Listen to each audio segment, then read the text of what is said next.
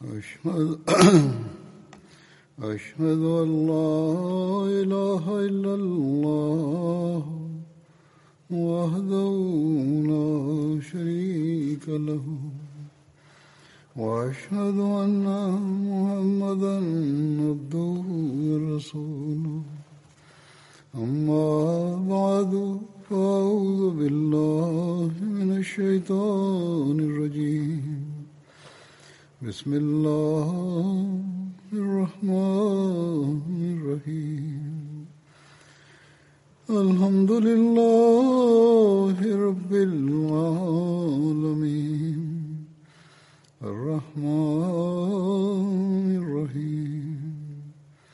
مالك يوم الدين. إياك نعبد وإياك نستعين. اهدنا الصراط المستقيم. صراط الذين أنعمت عليهم. غير المغضوب عليهم ولا الضالين.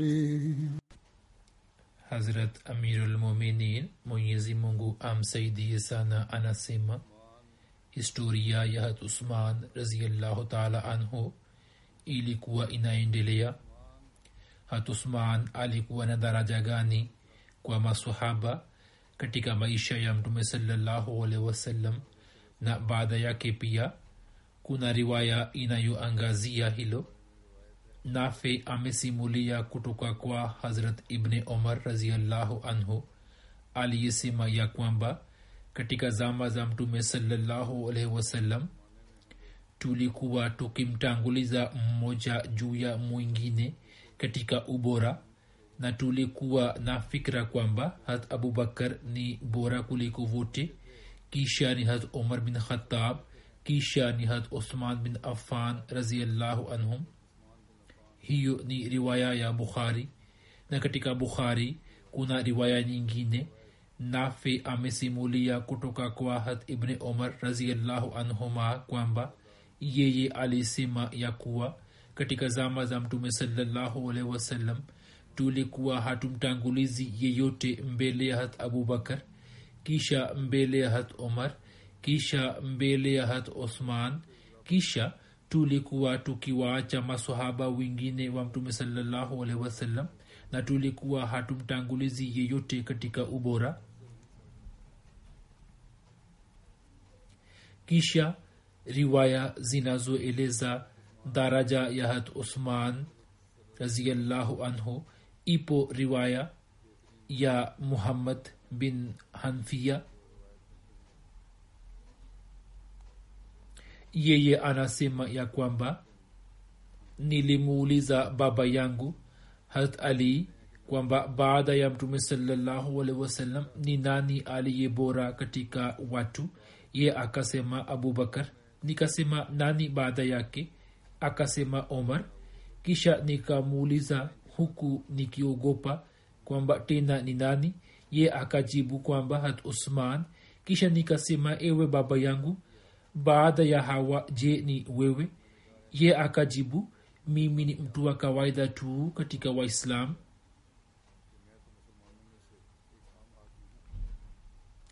mtume salallahu wasallam uhusiano aliokuwa nao kwa hat usman na hat usman alikuwa na daraja gani kwa mtume salallahu wasallam? Habari hii inathibitika kutoka jambo moja kwamba mtume salallahu alaihi wasallam hakusali sala ya jeneza ya mtu ambaye alikuwa na ubaguzi na hat usman. Maelezo yake ni kwamba jabir anasimulia ya kuwa jeneza ya mtu moja ililetwa kwa mtume salallahu alaihi wasallam ili asalishe sala ya jeneza yake lakini mtume salallahu alaihi wasallam hakuisalisha. Mtu fulani akasema ya rasulllah hatujawahi kuona ukiacha sala ya jeneza ya mtu hapo mtume salallahu akasema mtu huyo alikuwa na bugza na hat usman hivyo mwenyezi mungu pia ni adui wake.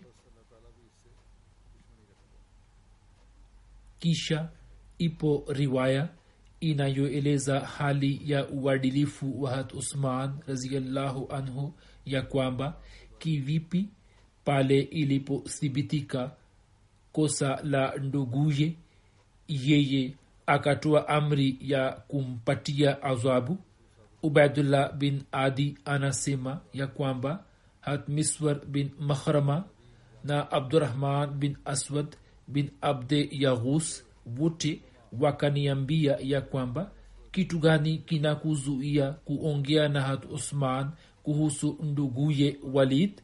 Kwani kwa sababu ya mambo yake fulani watu wamemzungumzia sana. Basi nikaenda kwa hat usman yeye akatoka nje kwa ajili ya sala. Nikasema nimekuja na jambo fulani na nakutakia kheri. Hat usman akasema je mamar amekuambia lolote? Nafikiri umekuja na ujumbe wake.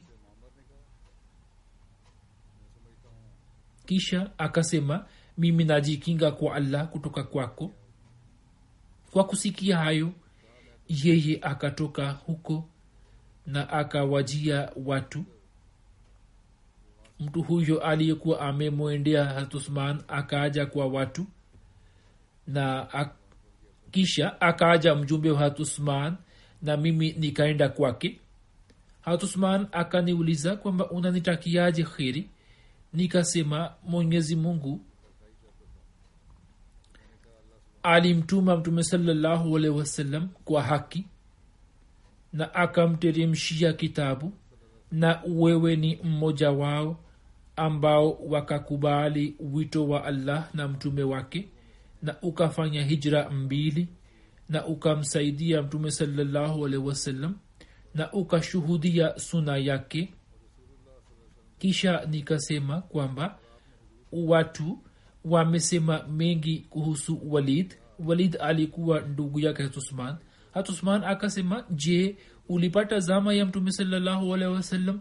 Nikasema hapana. Lakini kwa kupitia elimu yako mambo haya yamenifikia yaliyokuwa yametokea katika zama za mtume wasallam ambayo hata yanamfikia bikira akiwa katika hijabu yake. Hat usman akasema amabad kwa yakini mwenyezi mungu akamtuma mtume salallahu wasallam kwa haki nami ni miongoni mwa watu waliokubali wito wa allah na mtume wake na nikaamini yote aliyotumwa nayo mtume salallahu alehi wasallam pia nikafanya hijra mbili kama usemavyo na nikabaki na mtume salallahu alehi wasallam na nikafanya baiati yake na naapa kwa allah sikumwasi wala sikumdanganya mpaka allah akamfisha kisha nikaendelea kumtii hata abubakar sidik na nikaendelea kumtii hata omar. Kisha nikafanywa kuwa khalifa. Sasa je mimi sina haki ile waliokuwa nayo makhalifa wawili waliotangulia. Nikasema unayo? Ye akasema sasa kuna mambo gani yanayoendelea kunifikia kutoka kwenu? Na swala la walidi uliloniambia basi sisi mungu akijalia tutampa adhabu sawa na kosa lake alilolitenda. Kisha hat usman akamwita hat ali na akamwambia kwamba walidi apigwe mijeledi naye akamchapa mijeledi themanini. Hasayid zainul abidin waliullah shah sahib akieleza maelezo ya riwaya hiyo ya bukhari anasema kwamba habari hii inayomhusu walid bin utba na kumpatia adhabu inatokana na tuhuma ya kunywa pombe baada ya ushahidi kupatikana kwamba pombe ile ilikuwa ile ile iliyokuwa ikitumika katika zama za ujinga na haikuwa kinywaji cha zabibu au tende tu. Hatusman hakujali undugu wake bali kwa sababu ya undugu huo akampa adhabu mara mbili na badala ya mijiledi arobaini akatoa amri kwamba achapwe mijiledi themanini kisha inapatikana katika riwaya kwamba ataa bin yazid akampasha habari ya kuwa hamran aliyekuwa mtumwa wa harat usman aliyeachwa huru akamwambia kwamba yeye akamwona harat usman bin affan. Yeye akaagiza chombo fulani cha maji na akaosha mikono yake mara tatu kisha akaingiza kwenye chombo mkono wake wa kulia na akasukutua na akasafisha pua kisha akaosha uso wake na mikono yake hadi vikoni mara tatu kisha akapaka maji kichwani kisha akaosha miguu yake hadi mafundoni mara tatu kisha akasema mtume sawasalam alikuwa akisema ya kwamba mtu aliyefanya uzu kama nilivyofanya mimi na kisha akaswali rakaa mbili hivi kwamba hakughafilika katika sala basi madhambi yake yote yaliyotendeka kutoka kwake yatasamehewa. Siku ya ijumaa azana ya pili iliyokuwa imeongezeka ilianza kutolewa katika zama za hat usman. Maelezo yake ni kama yafuatayo. Zohri amesimulia kutoka kwa saib bin yazid kwamba siku ya ijumaa katika zama za mtume salallahu alaihi wasallam na hat abubakar na hat umar raziallahu anhuma azana ya kwanza ilikuwa inatolewa wakati ambapo imam alikuwa akikaa juu ya mimbari. Ilipowadia zama ya hatusman raziallahu anhu na watu wakawa wingi nao wakaongeza azana ya tatu katika zohra. Abu abdullah akasema kwamba zohra ni eneo moja katika soko la madina.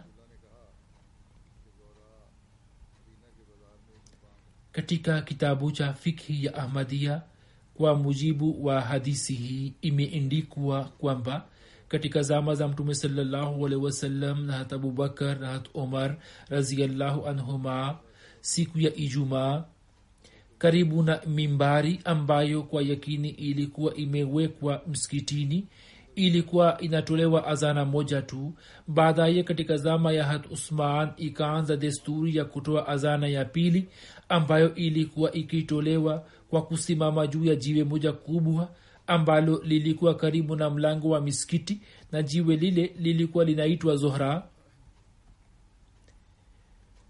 Katika nematul bari ambayo ni maelezo ya sahih bukhari chini ya ufafanuzi wa hadisi hiyo imeendikwa kwamba ibn shahab zohri amesimulia kutoka kwa saib ya kuwa katika hadisi hii ya kipengele hiki hiyo imetajwa kwa jina la azana ya tatu hiyo inatokana na ikama.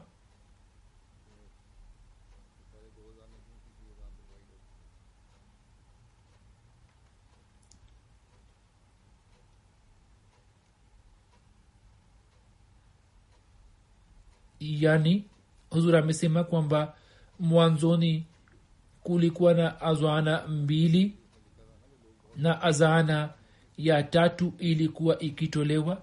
Nilikuwa nimesoma riwaya moja iliyosema kwamba watu wakawa wingi nao wakaongeza azana ya tatu katika zohra. Maana ya azana ya tatu ndiyo hii kwamba azana ya kwanza azana ya pili na ikama pia imetajwa kwa jina la azana hivyo kwa ajili ya sala wito unatolewa mara tatu. Siku ya idi kuhusu rukhsa ya kuacha sala ya ijumaa riwaya inapatikana kama hivi. Mtumwa abu ubaid aliyeachwa na ibni azhar anasema kwamba yeye aliswali idil azha nyuma ya hat umar hat umar kabla ya hutuba akaswalisha sala kisha akawahutubia watu na akasema eni watu. Kwa yakini mtume salallahu alehi wasallam amewakatazeni kufunga saumu katika siku za idi hizi mbili. Kati zake moja ni siku ya idi inayokuja baada ya swaumu na siku ya pili ni ile ambapo mnakula kutoka zabihu zenu. Abu ubaid anasema kisha yeye katika zama za hat usman bin afan akaswali sala ya idi nyuma yake. Siku ile ilikuwa siku ya ijumaa. Hat usman kabla ya hutuba akaswalisha sala kisha akatoa hutuba na akasema ini watu hiyo ni siku ambapo idi mbili zimejumuika kwa ajili yenu basi watu waishio pembezoni mwa madina apendaye kusubiri sala ya ijumaa anaweza kuisubiri na anayetaka kurejea nyumbani ana ruksa kutoka kwangu. Huzur anasema kwamba katika fikhi ya ahmadia kitu kilichoindikwa mimi bado sijapata ushahidi wake ulio wazi. Humo imeendikwa kwamba ikiwa ijumaa na idi zijumuike katika siku moja basi baada ya swala ya idi sala ya ijumaa isisaliwe wala azuhuri bali wakati wa alasiri sala ya alasiri isaliwe. Hivyo ataa bin rabah anasema kwamba safari moja ijumaa na idlfitr zikaaja katika siku moja. Hata abdullah bin zubair akasema kwamba zimejumuika idi mbili katika siku moja hivyo zote zitasaliwa kwa pamoja. Basi yeye akaswali rakaa mbili kabla ya mchana na kisha baada yake hakuswali swala yoyote hadi alaswiri yani siku ile swala ya alasiri ikaswaliwa baada ya swala ya idi huzur anasema kwamba kuhusiana na swala hilo bado kuna haja ya kufanya utafiti zaidi. Khalifulmsi rabi rahimllahu taala pia alikuwa amesema na kufanya tahkik mwanzoni nilikuwa nafikiri kwamba hakuna haja yake. Kisha kwa kuwa hatukupata riwaya zozote ambazo zingethibitisha habari hiyo kuwa kweli kutoka suna ya mtume salallahu alehi kwamba sala ya azuhuri pia iwe imeachwa isipokuwa riwaya hiyo moja tu ambayo hat abdullah bin zubair ameisimulia. Hivyo swala hilo linahitaji uchunguzi zaidi na kitabu cha fikhi ambacho inaendelea kufanywa kazi ya kupitia muswada wake. Hivyo nafikiri kuna haja ya kuangalia vizuri kwamba kwa kiasi fulani jambo hilo ni sahihi kwamba sala ya azuhuri pia isisaliwe. Kuhusu ijumaa inaeleweka kwamba sala ya ijumaa haitaswaliwa lakini kusema kwamba sala ya azuhuri pia isisaliwe kuhusu jambo hilo tukiacha riwaya hiyo moja tu hatupati riwaya yote nyingine ito, ikitoka kwa mtume salallahu alehi wasallam au makhalifa zake na bado hatujapata hadi sasa sawa na utafiti wetu. Kuhusu swala la kuoga siku ya ijumaa ipo riwaya inayoeleza mada hiyo. Hat abu hurara anasema ya kwamba siku ya ijumaa hat omar bin khatab alikuwa anawahutubia watu hat usman akaingia ndani akaingia miskitini hat umar akasema akiashiria upande wake kwamba imekwaje kwa watu. Hata baada ya azwana wanakuja wakichelewa. Hapo hatusman akasema ewe amirulmuminin mimi nimesikia azwana tu na nimefanya uzu na nimekuja. Hatumar akasema uzu peke yake? Je hukumsikia mtume saa salam akisema kwamba miongoni mwenu mtu akija kwa ajili ya swala ya ijumaa yampasa kuoga kama maji yapo katika vitabu vya hadisi hadisi zilizosimuliwa na hat osman raziallahu anhu na ni hadisi marfu ni chache sana ikilinganishwa na masahaba wengine. Riwaya zote alizozisimulia ni 146 na kati ya hizo hadisi tatu ni mutafiq alaih yani zinapatikana katika bukhari na muslim na hadisi nane zimeendikwa katika bukhari na tano zinapatikana katika muslim.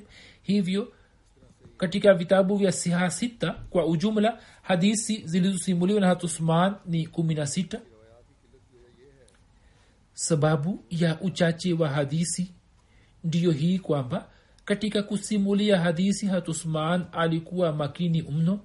Alikuwa akisema kwamba kitu kinachonizuia kusimulia hadisi ya mtume salallahu alaihi wasallam ni fikra yangu kwamba mimi nisije nikakosea kusimulia jambo fulani la mtume salallahu wasallam na kuhusu jambo lile kauli ya masahaba wengine iwe sahihi zaidi. Hivyo mimi ni mwangalifu sana. Lakini akasema mimi natoa shahada ya kuwa nilimsikia mtume salallahu wasallam akisema ya kwamba mtu atakaye nasibisha kwangu jambo ambalo sikulisema yeye aifanye jahanamu kuwa makao yake. Hivyo katika kusimulia hadisi hatusman alikuwa makini mno. Abdurahman bin hatib anasema kwamba sijawahi kumwona sahaba yeyote mwenye kusema jambo kamili isipokuwa hat lakini katika usimuliaji wa hadisi yeye alikuwa akiogopa.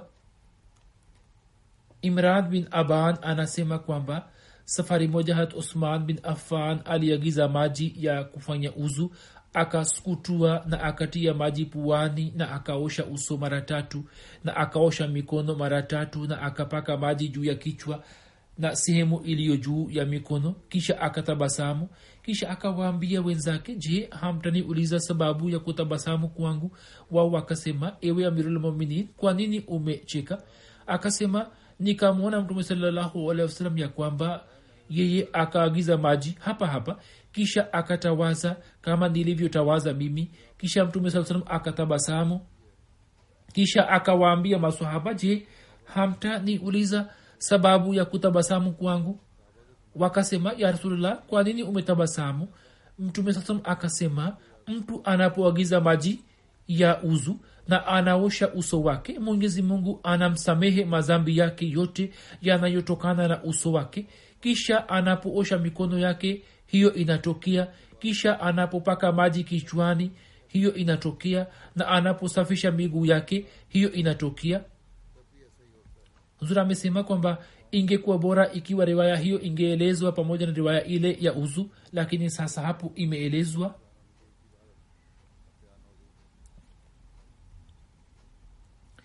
Riwaya zinazoeleza habari za ndoa na watoto wa hat usman sawa na riwaya hat usman akaua wake wanane na ndoa hizi zote zikafungwa baada ya kukubali islam. Majina ya wake na watoto wake ni kama yafuatayo. Hat ruqaya binti mtume salllahualhi wasallam mwana wake abdullah bin uthman akazaliwa kutoka kwake. Hat ume kulsum binti mtume salllahualhi wasallam baada ya kifo cha hat ruqaya hat usman akamua hat ume kulsum hat fakhta binti ghazwan. Yeye alikuwa dada yake hat utba bin ghazwan. Mtoto mmoja wa kiume akazaliwa kutoka kwake ambaye jina lake lilikuwa abdullah na alikuwa anaitwa abdullah al asghar harat umme amar binti jundub asdia kutoka kwake amar khalid aban omar na maryam wakazaliwa. Hat fatuma binti walid makhzumia kutoka kwake walid said na ume said wakazaliwa. Hat umulbanin binti uyena bin hisn hazaria kutoka kwa mama huyo mwana wake abdulmalik akazaliwa. Hat ramla binti sheba bin rabia kutoka kwa mama huyo aisha ume aban na ume amar wakazaliwa.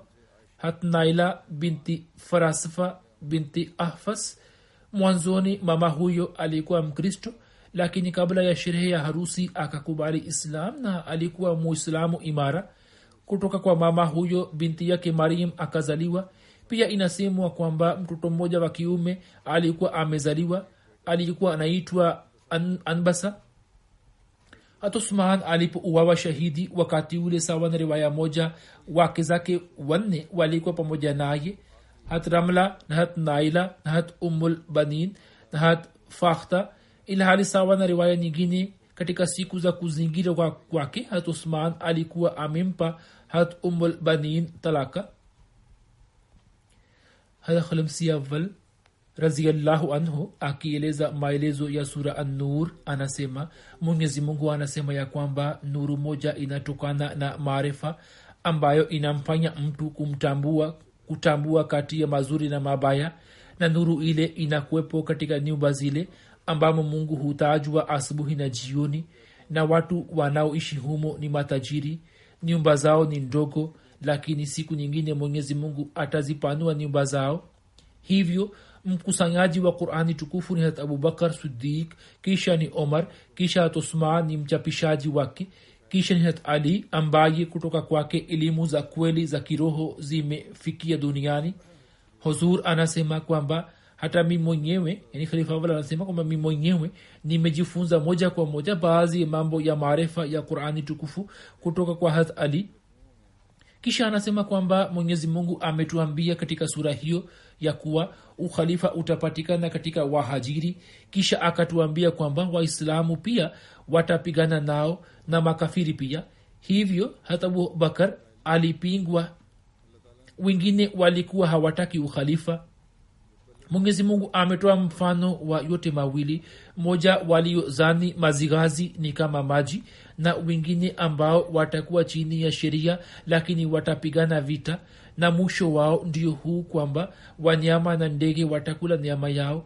Katika zama za makhalifa walioongoka hata abubakar akakabiliana na shida nyingi. Jeshi likatumwa chini ya uongozi wa hat usama na huku uharabuni uasi ukasambaa kotekote watu wa maka walikuwa wameasi ndipo mtu mmoja mwenye akili akawafikia akisema kwamba nini katika kuamini mkawa wa mwisho? Sasa katika kuritahadi mmekuwa wa kwanza. Hapo wao wakajizuia. Kisha anasema iza fariqu minhum morezun kundi lilotajwa humo wao kamwe hawatafanikiwa. Hawakufanikiwa katika zama za makhalifa. Na kundi la pili ni samena wa atwana na ndiyo kundi waliofanikiwa muda wote. Hivyo kurani tukufu inasema ulaika humul muflihun. Sayidina ahmad alah ssalam anasema kwamba mimi nachojua ni kwamba mtu yeyote hawezi kuwa muumini na muislamu mkweli hadi rangi ya abubakar umar osman ali raziallahu anhum isizalike ndani mwake. Wao walikuwa hawaipendi dunia bali walikuwa wamejitolea maisha yao katika njia ya allah.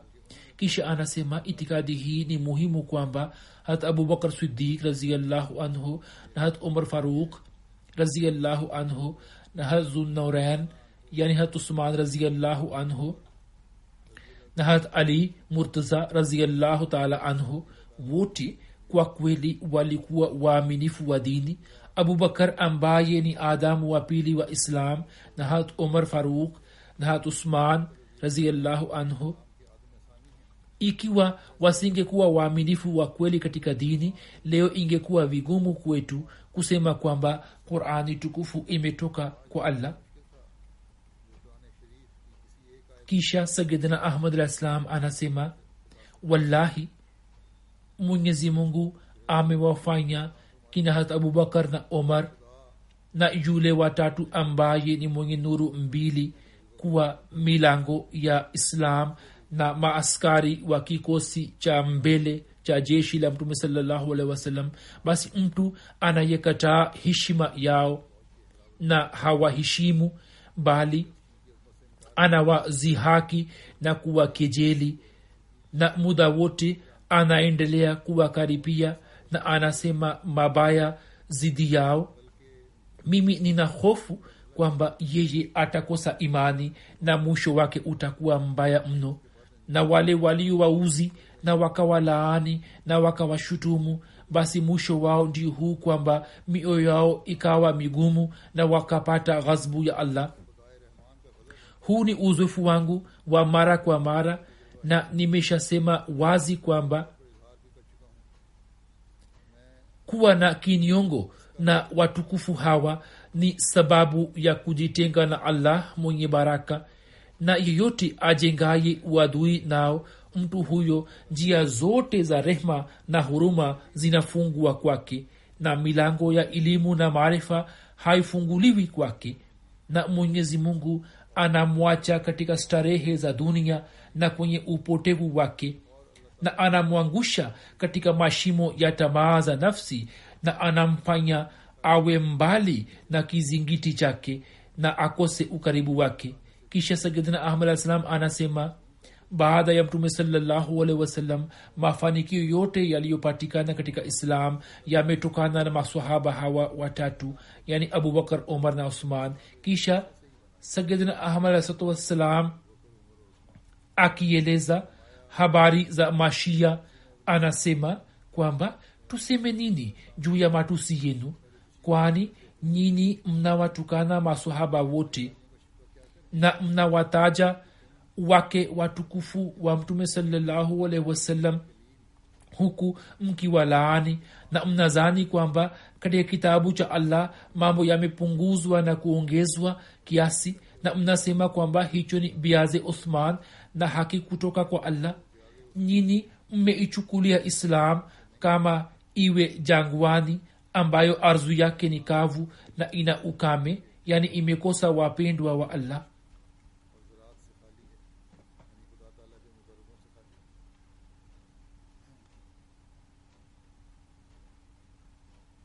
Kisha akasema basi heshima gani imebaki kwenu eni warukao mipaka?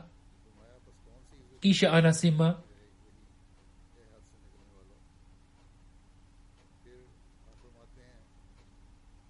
mimi nimefahamishwa na mungu wangu kuhusu ukhalifa na nimeweza kufikia undani wake na mwenyezi mungu. Mungu wangu ameniambia kwamba sidik na faruk na uthman raziallahu anhum walikuwa wema na waumini na walitokana na watu ambao mwenyezi mungu akawachagua ambao wakajaaliwa rehema makhsus ya allah na wingi walio na maarifa wakatoa shahada kuhusu hulka zao. Wao kwa ajili ya allah wakaacha watani wao wakaingia katika majiko ya vita na hawakujali joto la mchana la kiangazi na baridi kali la usiku wa kipupue hali bali mithili vijana wakaendelea kusonga mbele katika njia za dini na hawakuelekea kwa jamaa zake na wengine na kwa ajili ya allah mola wa ulimwengu wakaacha kila kitu. Matendo yao yananukia na yana harufu nzuri na hayo yote yanatusaidia kujua kuhusu daraja zao na wema wao. Na matendo yao yanatujulisha kuhusu tabia yao na nuru zao kwa mwanga zote zinatuzwihiri basi nyini ikiwa mnataka kujua daraja yao basi angalieni harufu nzuri inayotoka kwao na msifanye haraka wala msifuate zana mbaya na msidanganywe na baadhi ya riwaya kwani riwaya zile zina sumu na zimetiwa chumwi wala haziaminiki na miongoni mwa riwaya hizi ni nyingi ambazo hazina uhakika na ukweli vovote basi muwe na hofu ya allah wala msiwe miongoni mwa wafuatao riwaya hizi. Pamoja na hayo habari za hatusman zinafikia tamati yake. Inshallah siku za usoni nitaanza kueleza kuhusu hat omar raziallahu anhu. Habari nyingine ndiyo hii kwamba alislam imetayarisha toleo la kwanza la tovuti mpya ya qurani tukufu holy quran io tovuti hiyo inaweza kutembelewa nje ya tovuti ya alislam na kwa kutumia tovuti hiyo sura aya neno au mada yote ya qurani tukufu inaweza kutafutwa kwa kiarabu kiingereza na kiurdu na matokeo yake yanaweza kuangaliwa pamoja na tafsiri zilizofanywa na jamaat na tafsiri za watu wengine pamoja na kila aya tafsiri maelezo na hata aya zingine zinazoeleza mada hiyo zinaweza kufikiwa. Kazi hiyo bado inaendelea na inshallah sehemu yake ijayo itakuwa tayari hadi jalsa salana uingereza 221 pamoja na hayo kwenye tovuti ya alislam kwa ajili ya kusoma qurani tukufu na kuisikiliza na tovuti nyingine ya search read quran app. Toleo lake jipya limekuwa tayari ambamo ndani yake tafsiri za kiingereza na maelezo ya tafsiri saghir na tafsiri ya kiingereza neno kwa neno orodha ya mada mbalimbali na mambo mengine yaliyo mazuri yatakayotusaidia katika usomaji wa kurani tukufu yamewekwa. Tunamwomba allah ili hatua hiyo iwe sababu ya kusambaza mafundisho mazuri ya quran duniani na wanajumuia waweze kunufaika nayo kama ipasavyo.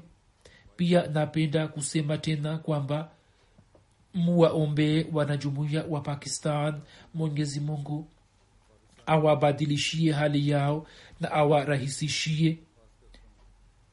Pia muwakumbuke wanajumuia wa aljazair katika maombi yenu allah awajalie uimara wa dini na awafanyie wepesi. Sasa nitawazungumzia baadhi ya marehemu na nitasalisha jeneza zao. Napokea maombi mengi na inakuwa vigumu kuwataja wote na kusalisha jeneza yao hapa. Basi nitawazungumzia wachache ama wengine nimewajumuisha pamoja katika maombi yangu bila kutaja majina yao mwenyezi mungu awaghofirie wote na awarehemu. Sasa majina yaliyo mbele yangu sasa nayasoma. Mmoja ni mheshimiwa muhammad sadik saheb durga rampuri saheb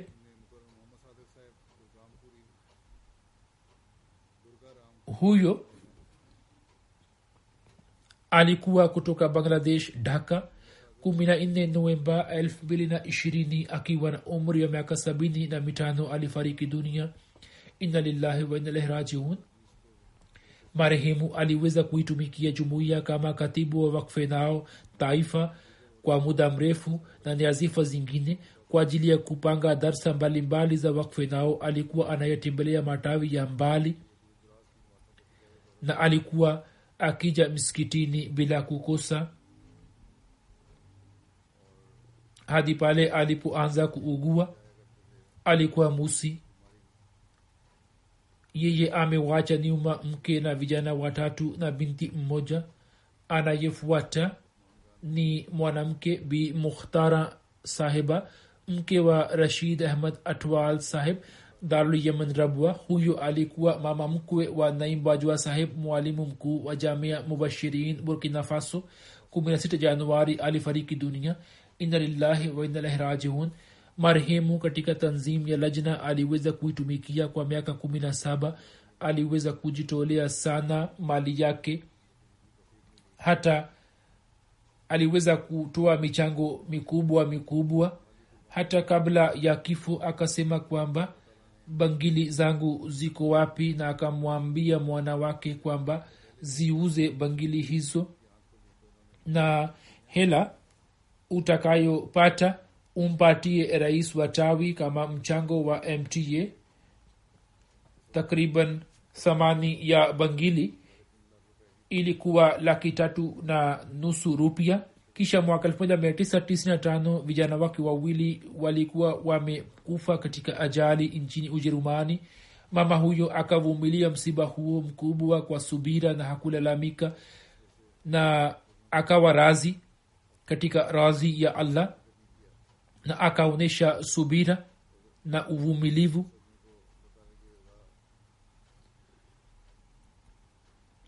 Mama alikuwa na shauku ya kufanya mahubiri. Alikuwa akihubiri katika vijiji mbalimbali vilivyo jirani na rabwa. Alikuwa akipenda sana qurani tukufu. Pamoja na kusoma mwenyewe kila siku bila kukosa akaweza kuwafunza watoto wa mtaa wake qurani tukufu na quran. Alikuwa musi amewaacha mume na kijana mmoja na mabinti wanne. Mabinti watatu wanaishi london na mmoja yupo burkina faso. Wanaoishi hapa wanafanya kazi ya jamaat. Allah amghufirie marehemu. Jeneza inayofuata ni ya manzur ahmad shahad saheb 17 januari 17 januari akiwa na umri wa miaka 82 alifariki dunia inna lillahi wa inna ilaihi rajiun.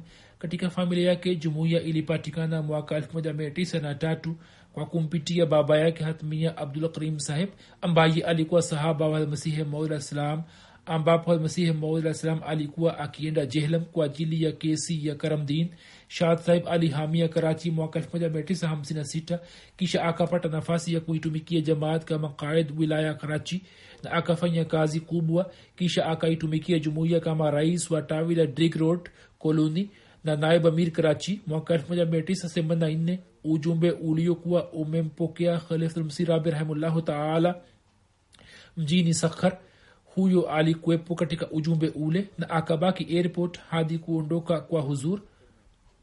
Mwaka 2 akahamia london na alikuwa akiitumikia jumuiya katika zahanati ya homeopathy katika msikiti wa baitulfutuh wakati wa kifo alikuwa anaitumikia jamaat kama katibu wa malezi na katibu wa malezi kwa wanajumuia wapya. Marehemu alikuwa amefanya wasia wapo wajukuu zake watatu ambao ni wabashiri na wanaitumikia jamaat hapa hapa uingereza. Mwenyezi mungu amghofirie na amrihimu jeneza inayofuata ni ya hamida akhtar sahiba mke wa abdurahman salim sahib wa marekani ambaye 19 januari akiwa na umri ya miaka 92 alifariki dunia. Inna lillahi wa inna ilaihi rajiun mwenyezi mungu alimjaalia mama huyo kuitumikia jumuiya katika tanzim ya lajna kwa miaka hamsini katika miji ya karachi na rawalpindi na akaendelea kuitumikia jamaat kama katibu mkuu na sadr lajna marehemu alikuwa anaupenda sana ukhalifa. Alikuwa akiwahimiza watoto wake ili waendelee kushikamana na ukhalifa. Maisha yote akaendelea kuwa mwangalifu katika kuswali swala na swala ya tahajudi alikuwa akisoma qurani tukufu kwa moyo wote na alikuwa anawafunza watoto qurani tukufu. Na akapata bahati ya kufanya umra. Alikuwa musi. Ameacha nyuma wana watano na mabinti wawili. Watoto wake wengi ni watumishi wa jamaat na wanaendelea kuitumikia jumuiya vizuri. Dr abdusalam saheb na daktari khalik malik saheb na kadhalik mwenyezi mungu amghofirie na amrehimu jeneza inayofuata ni ya mheshimiwa nasir peter lutsin saheb ambaye alikuwa mwanajumuiya mjerumani. Januari ishirini alifariki dunia ina lillahi wanarajiun binti yake anasema kwamba mwaka 1983 siku moja wazazi wangu walikuwa wakipita soko la katikati ya mji wa hanover. Ndipo wakaona sehemu ambapo kulikuwa na meza na juu yake kulikuwa na vitabu vichache vya jamaat. Na nyuma yake kulikuwa na vijana wawili wasio wajerumani ambao walikuwa wamesimama. Walipoongea nao wakajua kwamba hayo ni maonyesho ya mahubiri ya jamaat. Wakauliza maswali mbalimbali mbali, na wakachukua vipeperushi na kadhalik baada ya kusoma vitabu na vipeperushi wakakutana nao tena.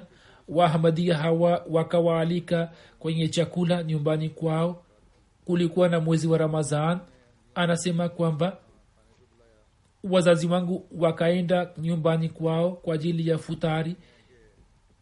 Wao walikuwa wamewaandalia chakula. Wakala pamoja wakikaa chini na wazazi wangu wakapenda sana chakula. Lakini zaidi ya hayo kitu kilichopendeza zaidi wakapenda ikhilasi yao na imani yao. Kisha anasema kwa baada ya chakula, chakula wakaongea nao. Kisha wakaanza kutembeleana na baada ya kusoma kuhusu jumuiya kwa miezi kadhaa wakajiunga na jamaat. Hiyo ilikuwa siku ya idi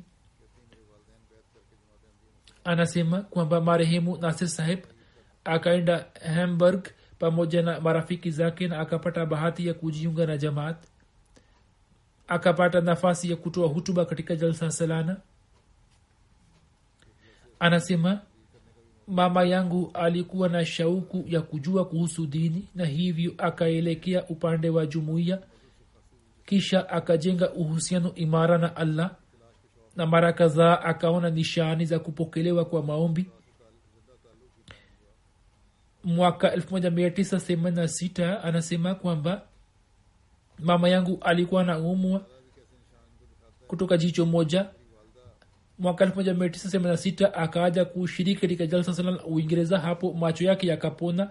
Mwanzoni alikuwa na marazi ya macho na alikuwa hawezi kuona kutoka jicho moja lakini kisha akaanza kuona kwa jicho lile lile alikuwa akisema kwamba huo ni muujiza kwangu na muujiza huo ukatokea baada ya miaka kumi na moja na alikuwa akisema kwamba hizi ni baraka nilizozipata kutokana na kushiriki katika jalsa salana. Kisha alikuwa anaishi nyumbani kwa bi khadija. Anasema kwamba siku moja walienda nje kwa ajili ya kupunga hewa wakaenda mbali kidogo. Sasa wakapoteza njia. Walikuwa wamesimama barabarani na walikuwa hawajui kwamba waende wapi. Sasa giza likaanza kuzidi na pia wakapoteza njia. Hapo mama akasema njoni tufanye maombi. Na walipomaliza maombi wakaona kwamba mwanamke wa bi khadija alikuwa amesimama mbele yao pamoja na gari yake akisema njoni tuende nyumbani mama yangu akazidi katika imani kutokana na tukio hilo. Laik munir saheb mbashiri wa ujerumani anaandika kwamba familia nzima ya marehemu ilikuwa ahmadia wakati ule tulikuwa tukisema kwamba hiyo ni familia nzima iliyo ahmadia marehemu alikuwa na ikhilasi na alikuwa mtu muhima sana. Alikuwa katika mstari wa mbele katika michango yote. Alikuwa akitoa hutuba katika mikutano ya mahubiri jina la masihi maula salam likitajwa mbele yake macho yake yalikuwa yakitokwa na machozi. Katika kikao cha mahubiri marehemu akatoa hoja na dalili juu ya ukweli wa islam kwa njia nzuri sana. Baada yake mzee mmoja mjerumani akaja kwangu akasema kwamba leo nimeweza kujua kuhusu islam. Mwenyezi mungu amghofirie na amrehemu na awajalie watoto wake ili waendelee kushikamana na jamaat? Jeneza inayofuata ni ya bi razia tanwir sahiba wa canada ambaye alikuwa mke wa khalil ahmad tanwir saheb mbashiri wa jumuiya na vice principal jamia rabwa ishna saba januari akiwa na umri wa miaka 58 akafariki dunia nchini canada. Alikuwa na marazi ya saratani marehemu alikuwa na shauku ya kufanya kazi ya jamaat tangu utotoni ambayo ikaendelea hadi kifo chake.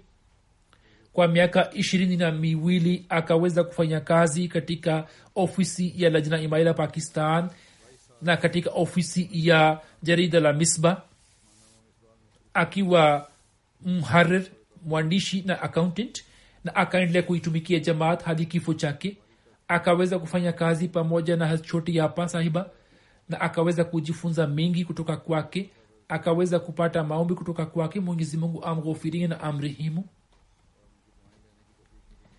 jeneza inayofuata ni ya mia manzur ahmad ghalib sahib ibn mia sher muhammad sahib wa doda wilaya sargoda februari saba alifariki dunia ina lillahi wa ina ilaihi rajiun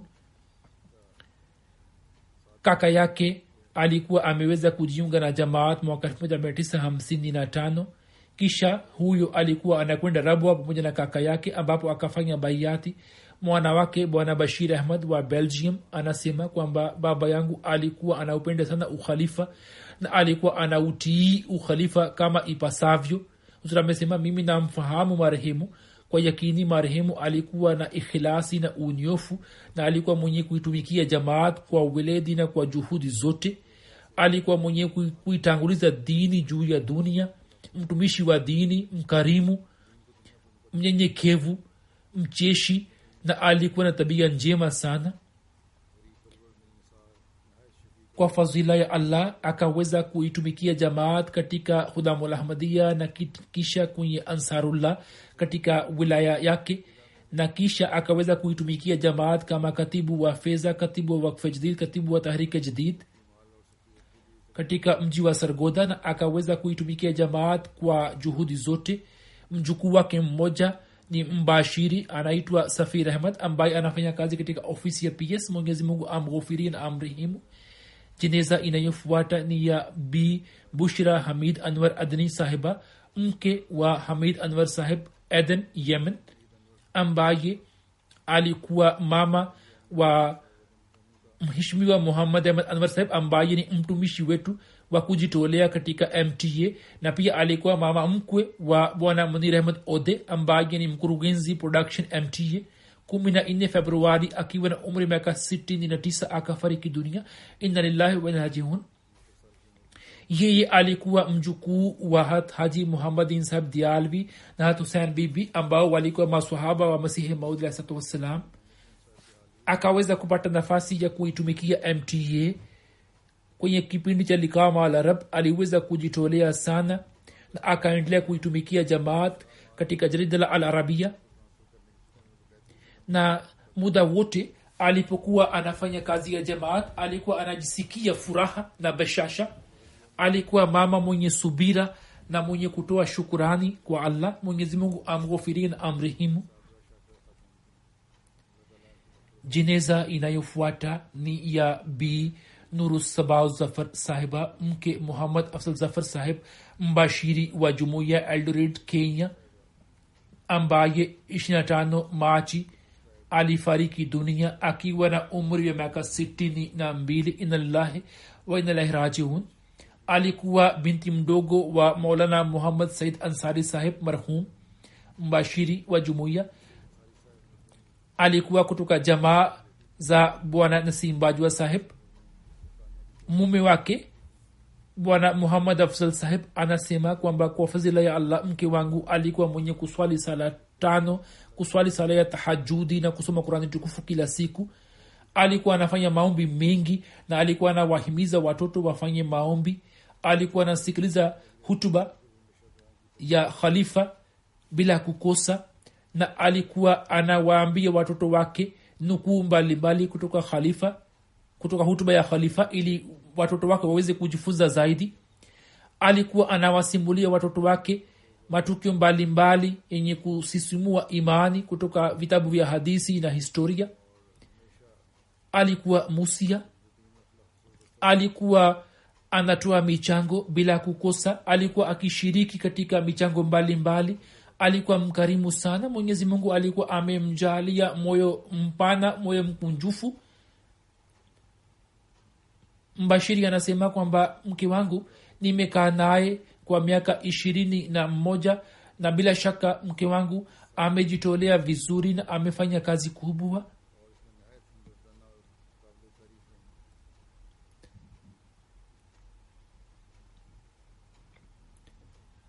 mbashiri huyu zafar saheb mke wake wa kwanza alikuwa amepata ajali pamoja na watoto wake wanne katika nchi ya fiji.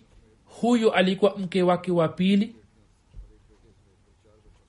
Na wapo mabinti wawili kutoka mke wa kwanza. Mama huyu akawalea kama mama na akawapatia upendo wote. Mabinti wao wamesema kwamba mama huyo alitupenda sana akatulea vizuri na akatusomesha na jinsi alivyotutindia wanasema kwamba tulikuwa tumesahau kwamba mama yetu amekusha fariki dunia.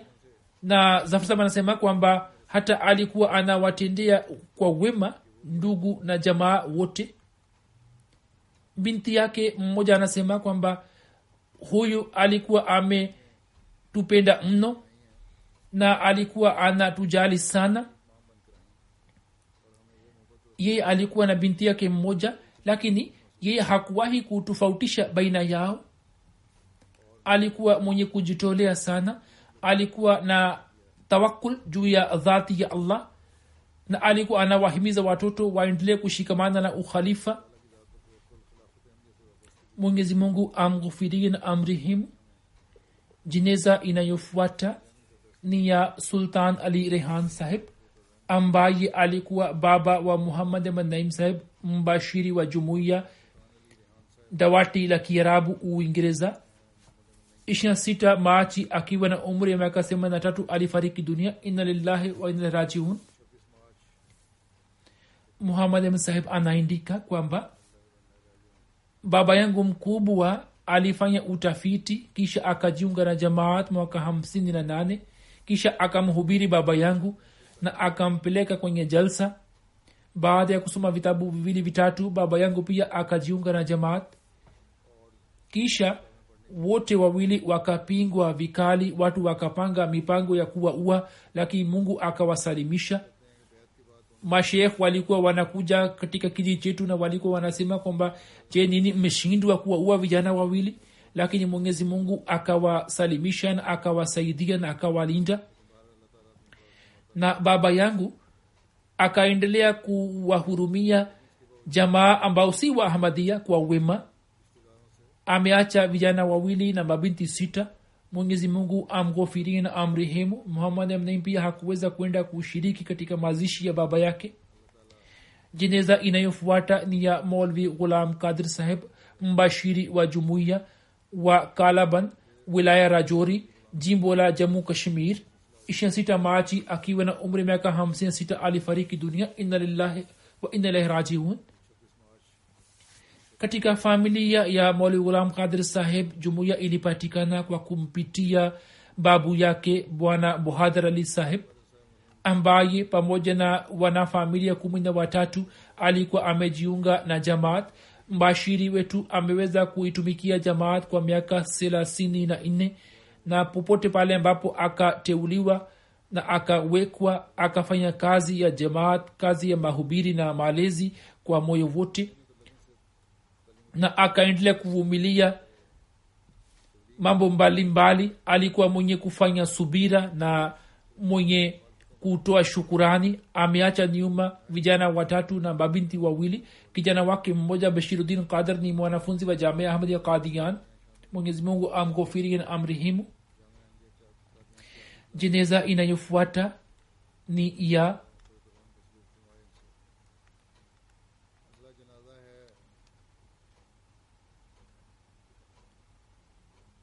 mahmuda begum sahiba mke muhammad sadik sahib arif darwesh kadian ambaye aprili mosi akiwa na umri wa miaka themanini na tano alifariki dunia kutokana na mshtuko wa moyo ina lillahi wa ina rajiun marehemu alikuwa mjukuu wa qazi ashraf ali saheb raziallahu anhu na alikuwa binti wa kazi shad bakhsh sahib marhum akaolewa na muhammad arif sadik sahib darwesh kadian marehemu. Katika zama ile akakaa pamoja na mume wake na akaendelea kuvumilia mambo yote na hakulalamika. Alikuwa mwenye kuswali sala zote bali wakati wa marazi yake alikuwa amekosa utulivu kwamba hawezi kuswali alikuwa anasoma kurani tukufu alikuwa anatoa michango alikuwa anapenda sana ukhalifa alikuwa anawahimiza watoto nao pia washikamane na ukhalifa. Marhuma alikuwa musia amewacha nyuma vijana watatu na mabinti wawili mwenyezi mungu amghofiri na amrehemu. Jeneza inayofuata ni ya khalid saadullah al misri urdun ambaye alifariki dunia akiwa na umri miaka sitini. Alikuwa mwanajumuiya mmoja tu katika familia yake mwanajumuiya wa kwanza. Alikuwa anatoa michango bila kukosa. Alikuwa anaifuata nizamu ya jamaat. Alikuwa mcheshi mkarimu mwenye kuwahudumia wageni. Alikuwa na tabia njema na mkimya. Kwa ajili yake amri ya khalifa ilikuwa kila kitu alikuwa anasikiliza hutuba kwa kupitia mta bila kukosa mwenyezi mungu amghufirie na amrehemu. Jeneza inayofuata ni ya mheshimiwa muhammad munir saheb darulfazl rabwa. Aprili mosi akiwa na umri miaka sabini na tatu alifariki dunia. Inna lillahi waina rajiun. Mwaka elfu moja mia tisa sabini na mbili alikuwa amejiunga na jamaa juu ya mkono wa khalbsi salis. Familia yake haikuwa ahmadia hivyo akapingwa vikali kwamba uache jumuiya. Mwaka elfu na tatu akaambiwa kwamba ukiacha jamaat tutakupatia mingi tutakupa hela nyingi lakini akaendelea kusimama juu ya jamaat binti yake kamar munir sahiba ambaye ni mke wa mtumishi mmoja wa jamaat na anaye kijana mmoja tahir wakas ambaye pia ni wakfi zindigi mwenyezi mungu amghofiri na amrehemu marehemu alikuwa mwema mwenye ikhilasi muda wote alikuwa anatabasamu alikuwa hapati hasira alikuwa anazingatia sana sala tano na alikuwa anatoa michango kwa wakati.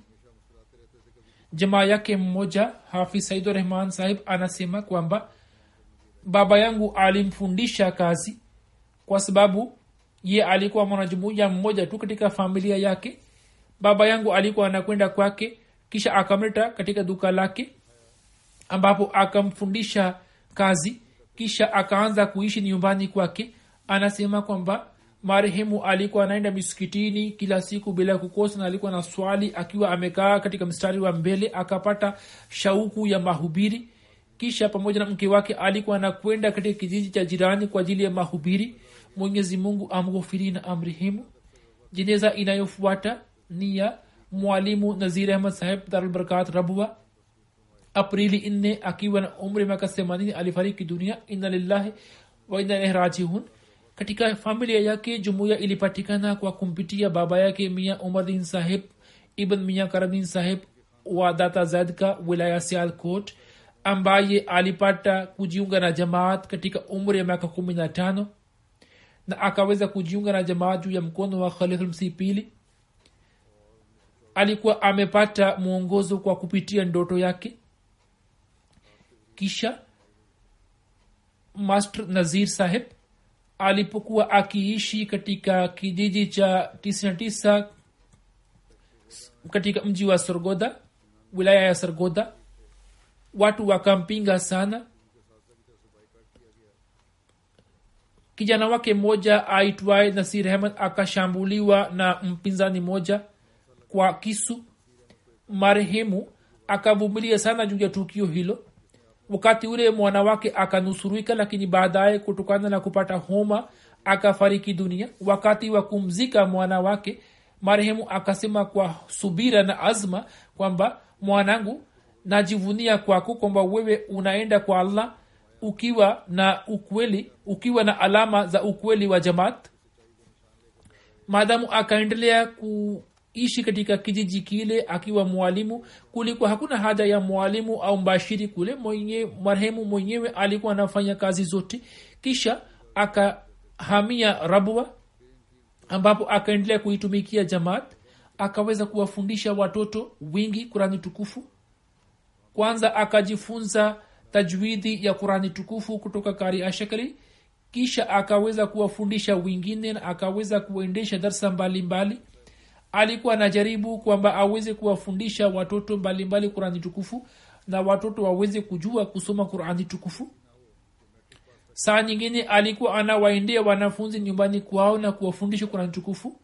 Alikuwa anaswali sala ya tahajudi akaanza kuswali sala ya tahajudi tangu utotoni. Na wakati ambapo kutokana na janga la korona marufuku ilipigwa mjini rabua marehemu alikuwa anaswali swala katika nyumba yake na ijumaa vile vile. Sawa na ndoto yake alikuwa na imani kwamba atafariki dunia akiwa na umri miaka themanini na hiyo imetokea. Wapo vijana wake watatu ambao wamejitolea wakfu. Mmoja yupo hapa anayeitwa aziz saheb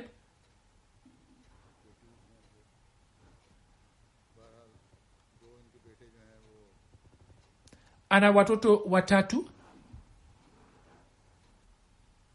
ambao ni wakfi zindagi mmoja ni azui saheb anafanya kazi hapa islamabad. Mwingine ni nasim ahmad saheb mbashiri katika rabwa.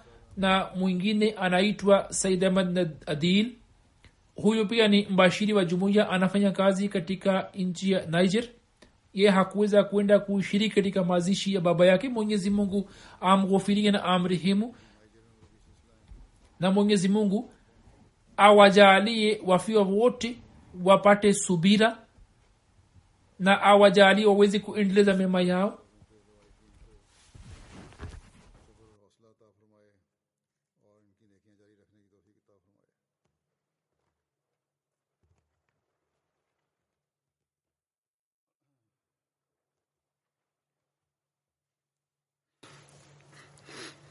الحمد لله الحمد لله نحمده ونستعينه ونستغفره ونؤمن به ونتوكل عليه ونعوذ بالله من شرور أنفسنا ومن سيئات أعمالنا.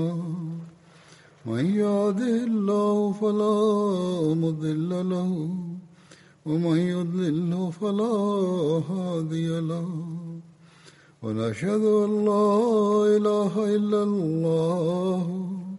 ونشهد أن محمدا عبده ورسوله.